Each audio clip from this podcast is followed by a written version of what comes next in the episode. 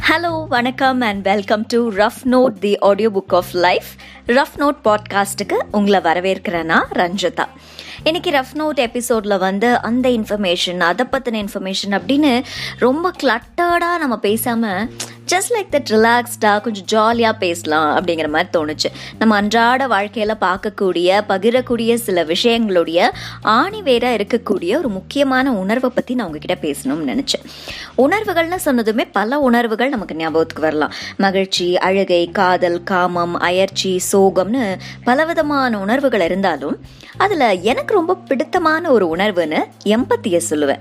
அதாவது புரிந்து கொள்ளுதல் அண்டர்ஸ்டாண்டிங் தானே புரிந்து கொள்ளுதல் அப்படின்னு சொல்லுவாங்க. அப்படின்னு நீங்கள் கேட்கலாம். ஏன்னா ரெண்டு பேர் ரொம்ப ஒரு ஃப்ரெண்ட்லியான பர்சன்ஸாக இருக்காங்கன்னா அவங்களுக்குள்ள நல்ல அண்டர்ஸ்டாண்டிங்னு தான் சொல்லுவாங்களே தவிர அவங்களுக்குள்ள நல்ல எம்பத்தி இருக்குன்னு சொல்ல மாட்டாங்க.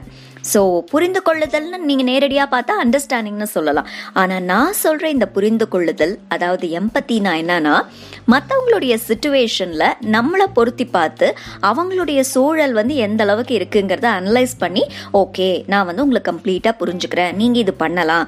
என்னால் உங்கள் சூழ்நிலையை புரிஞ்சுக்க முடியுதுன்னு சொல்லிட்டு அவங்க சொல்லாமலே அவங்க சூழலை புரிஞ்சுக்கிற அந்த உணர்வு இருக்குது பார்த்தீங்களா ரொம்ப ஒரு ஆழமான ரொம்ப ஒரு அழகான உணர்வு அப்படின்னு சொல்லலாம்.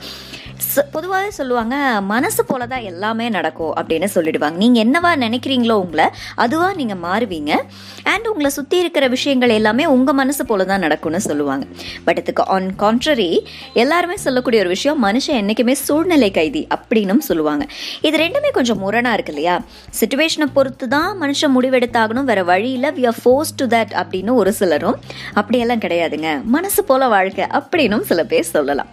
பட் என்னை பொறுத்தவரை பொறுத்தவரையில் நான் வந்து இந்த செகண்ட் கேட்டகரி தான் சூஸ் பண்ணுவேன். மனசு போல தான் எல்லாமே.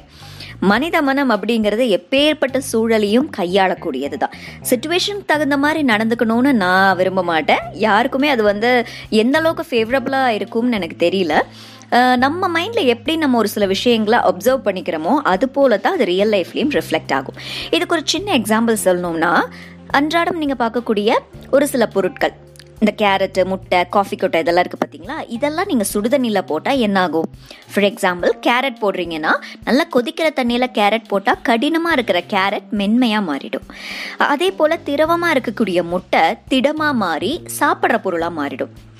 அதே போல் ரொம்ப கடுமையாக இருக்கக்கூடிய காஃபி கொட்டை கரைஞ்சு அந்த சுடுதண்ணியவே மனமுள்ள ஒரு பொருளாக மாற்றிடும் ஆனால் இதோடைய பேஸ் எல்லாமே ஹாட் வாட்டர் தான்.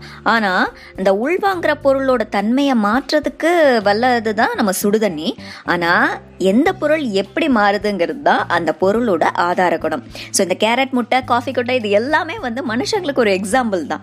எப்பேற்பட்ட சூழலாக இருந்தாலும் அது ஒவ்வொருத்தங்க எப்படி ஹேண்டில் பண்ணுறாங்கங்கிறத பொறுத்து தான் கான்சிக்வன்சஸ் இருக்குது இன்னும் சொல்லணும்னா உங்கள் வாட்ஸ்அப் மெசேஜ் கொஞ்சம் ஓப்பன் பண்ணி பாருங்கள் எத்தனை பேர் உங்களுக்கு மெசேஜ் அனுப்பியிருப்பாங்க? சில பேர் அரசியல் பற்றி பேசியிருக்கலாம். சில பேர் மதம் சார்ந்த ஒரு மெசேஜ் ஃபார்வர்ட் பண்ணியிருக்கலாம். சில பேர் லோன் சேவிங்ஸ்னு சில பேர் அவங்க குழந்தைங்க ஃபோட்டோ சில பேர் அவங்க மோட்டிவேஷனல் தாட்ஸ்னு பல பேர் பலவிதமான விஷயங்களை உங்களுக்கு ஃபார்வர்ட் பண்ணியிருப்பாங்க. நீங்கள் எல்லாத்தையும் படிப்பீங்கன்னு சொல்ல முடியாது. ஒரு சிலர் அனுப்புகிற மெசேஜ் பார்த்தா கடுப்பாவீங்க. ஒரு சிலர் அனுப்புகிற மெசேஜை ஆர்வமாக படிப்பீங்க. சிலதெல்லாம் பிளாக் பண்ணிடுவீங்க அல்லது டெலீட் பண்ணிடுவீங்க. ஸோ உங்களுக்கு எது தேவையோ அதை மட்டும் தான் நீங்கள் எடுத்துக்கிறீங்களே தவிர மற்றதை நீங்கள் இக்னோர் பண்ணிடுறீங்க. ஸோ லைஃப்லேயும் இதுதான். குறிப்பாக எம்பத்தட்டிக்காக இருக்கிறப்போ putting yourself in other shoes அப்படிம்பாங்க. அதாவது அவங்களுடைய சூழலில் நம்மளை பொருத்தி பார்த்து அதுக்கு ஏற்ப நடந்துக்கிறது தான் எம்பத்தி ஸோ அந்த சூழலுக்கு ஏற்ற ஒரு சொல்யூஷனை கொடுத்து அவங்களுடைய நிலையை நம்ம கம்ப்ளீட்டாக புரிஞ்சுக்கிட்டு ஒரு எம்பத்தட்டிக் பர்சனாக இருக்கிறது அப்படிங்கிறது அவ்வளோ சாதாரண விஷயம் கிடையாது. சரி எனக்கு எம்பத்தட்டிக்காக இருக்கணும். மற்றவங்களுடைய சூழலை நான் புரிஞ்சுக்கணும். அவங்களுக்கு தகுந்த மாதிரி அந்த சூழலில் நான் கொஞ்சம் பேலன்ஸ்டாக இருக்கணும். அதுக்கு என்ன பண்ணும் அப்படின்னு கேட்டிங்கன்னா ஒரு நாள் just like that all of a sudden கண்ணு முழிச்சதுமே நான் இன்னைக்கு வந்து ரொம்ப புரிஞ்ச ஒரு பர்சனாக ரொம்ப அண்டர்ஸ்டாண்டிங் பர்சனாக இருக்க போகிறேன் அப்படின்னு நினச்சிங்கன்னா அது முடியாது. உடம்பு குறைக்கணும்னு நினச்சா ஒரு நாள் மட்டும் எக்ஸசைஸ் பண்ணால் பத்தாது இல்லையா? ரெகுலராக ஒர்க் அவுட் பண்ணும் இல்லைங்களா? அதே போல தான் எம்பத்தட்டிக்காக இருக்கிறதுக்கு நம்ம மனசுலையும் நம்ம டெய்லி ஒர்க் அவுட் பண்ணிக்கிட்டே இருக்கணும். எந்த சூழல் வந்தாலும் நம்மளுடைய அந்த மைண்டை நம்மளுடைய தன்மையை மாற்றிக்காமல் அந்த சூழ்நிலையை ஈஸியாக ஹேண்டில் பண்ணிட்டு எதிரில் இருக்கிறவங்களுடைய சூழலை புரிஞ்சுக்கிட்டு நம்மளுடைய கேரக்டரையும் மாற்றிக்காமல் ஒரு சொல்யூஷன் கொண்டு வந்தானோ அது ஒரு ஹேபிட்டாக மாறி பின்னாடி அதுவே ஒரு லைஃப் ஸ்டைலாகவும் மாறிடும். ஸோ நீங்கள் ஒரு எம்பத்தட்டிக் பர்சனாக இருக்கிறதுக்கு என்னுடைய மனமார்ந்த வாழ்த்துக்கள் சொல்லிக்கிறேன். ஆல்ரெடி அப்படி தான் இருக்கீங்கன்னா ஒரு கங்க்ராட்ஸும் சொல்லிக்கிறேன். ஸோ இன்றைக்கி நான் பேசின விஷயங்களை எல்லாமே இப்போ ரீசெண்டாக ஒரு தினசரியில் வந்த ஒரு கட்டுரை தொகுப்பு. டாக்டர் ஆர் கார்த்திகேயன் அப்படின்னு சொல்லிட்டு அவர் எழுதியிருக்காரு. இன்னும் தெளிவாக சொல்லணும்னா தமிழ் இந்துவுடைய மனசு போல வாழ்க்கை அப்படிங்கக்கூடிய அந்த கட்டுரை தொகுப்பு தான். டாக்டர் ஆர் கார்த்திகேயன் அவர்கள் எழுதிட்டு வராரு. நான் விடாம படிச்சுட்டு இருக்கேன். எனக்கு ரொம்ப பிடிக்கும். ஸோ அதில் இந்த வாரம் போட்டிருந்த இந்த விஷயம் இந்த எம்பத்தி அப்படிங்கிற விஷயம் எனக்கு ரொம்பவே கவர்ந்தது. அதான் அதை உங்ககிட்ட ஷேர் பண்ணிக்கலாமேன்னு தோணுச்சு. ஸோ இந்த ஒரு விஷயத்த சொன்ன சந்தோஷத்தோட இன்னைக்கு நான் வந்து எபிசோடை வந்து நிறைவு செஞ்சுக்கிறேன். மறுபடியும் நான் உங்களை அடுத்த பாட்காஸ்ட் அடுத்த எபிசோடில் சந்திக்க வரேன். அதே போல் ரஃப் நோட் பாட்காஸ்ட்டில் அடுத்து வரக்கூடிய எபிசோட்ஸில் நான் இதை பற்றி பேசணும்னு நீங்கள் நினைக்கிறீங்களோ அதையும் இந்த பாட்காஸ்ட் பற்றி உங்களுடைய கமெண்ட்டையும் நீங்கள் எனக்கு தெரிவிக்கணும்னு நினச்சிங்கன்னா ஃபேஸ்புக் அண்ட் இன்ஸ்டாகிராமில் ரஞ்சிதா ரவீந்திரன் அப்படிங்கிற என்னுடைய ஹேண்டிலை ஃபாலோ பண்ணுங்கள் திருப்பியும் அடுத்த எபிசோடில் சந்திக்கலாம். நன்றி வணக்கம்.